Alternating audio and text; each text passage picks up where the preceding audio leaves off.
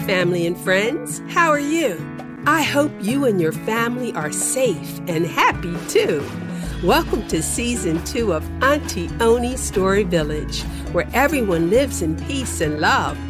I'm Aunti Oni, your favorite storyteller, and I love sharing stories, poetry, and music from villages around the world.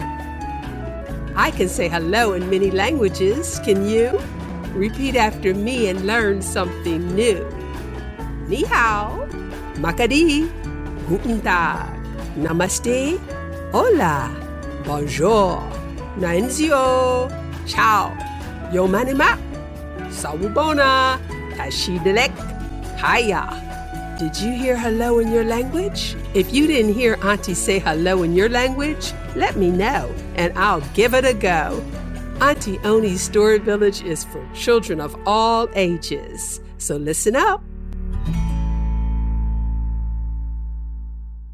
Hey, family, let me tell you a story.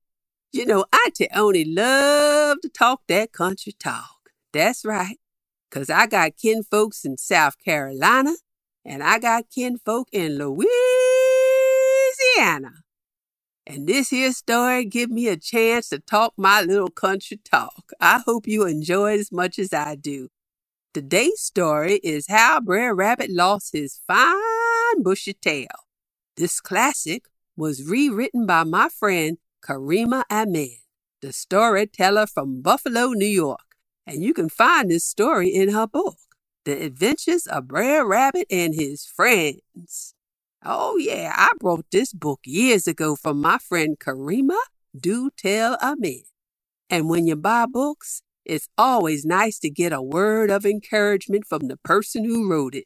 It's called an autograph. And she wrote, Dear Aunti Oni, do enjoy Brer Rabbit's history and humor. Read aloud and share the joy. So listen up while I take Karima Amin's advice and tell you her story of how Brer Rabbit lost his fine bushy tail. Have you ever taken a good look at a rabbit from behind? Then you know that old rabbit got a bob tail, a little short, fuzzy tail. That's right. Thanks to Brer Rabbit, all the rabbits you see today got a little short, stumpy bob tail.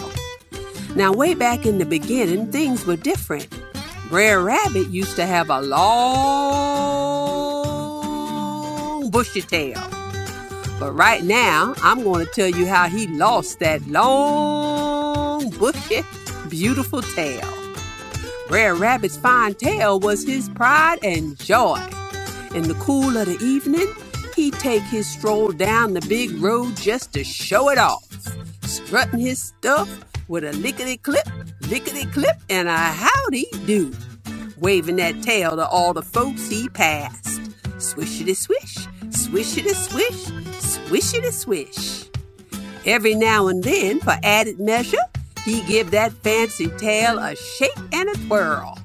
Oh my, the lady rabbits liked that, and he knew it. That long, fine, bushy tail was the talk of the town.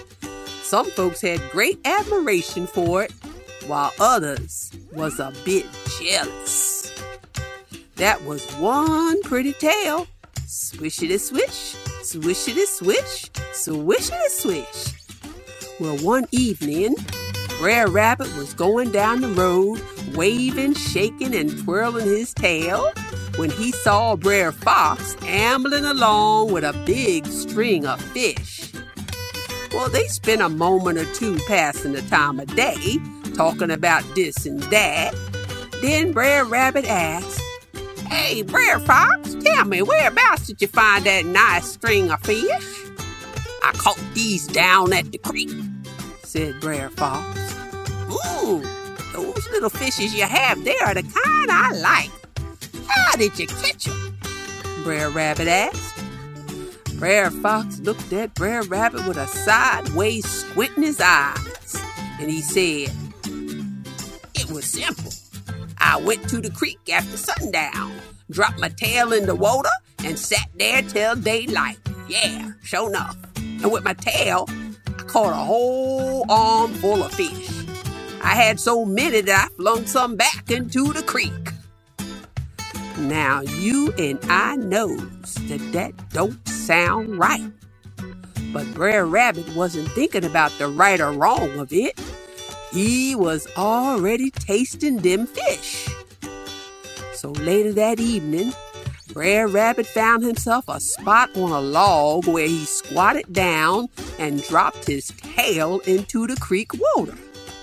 The weather was cold at night, so he had brought along something warm to drink. Brer Rabbit sat there, and he sat there just a squatting and a drinking, till by and by the sun came up. Brer Rabbit stood up to check his catch of fish, but his tail was stuck in the frozen creek water. Brer Rabbit pulled and pulled and he groaned and pulled again harder. Then he pulled so hard he heard a rip. Brer Rabbit looked around. His tail was gone. Now, I don't know if Brer Fox was jealous or not, or if he tricked Brer Rabbit on purpose. Maybe he just gave Brer Rabbit some bad advice. What do you think? Well, one thing I do know is from that day on, Brer Rabbit's kinfolk, that means his family too, you know, well, they all have short, stumpy bob tails just like him, for sure. And to this day, that's what they say how Brer Rabbit lost his fine bushy tail. Stepped on the pin and the pin bit, and that's the way the story went.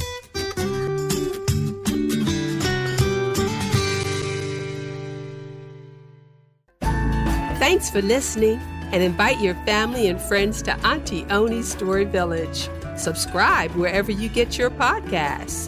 To let me know how much you enjoy my labor of love, write a review and give me a bunch of stars on Apple iTunes. Want to see Auntie? Visit AuntiOni.fun. Stay safe, and I'll see you later, sweet potato, after a while, honey child.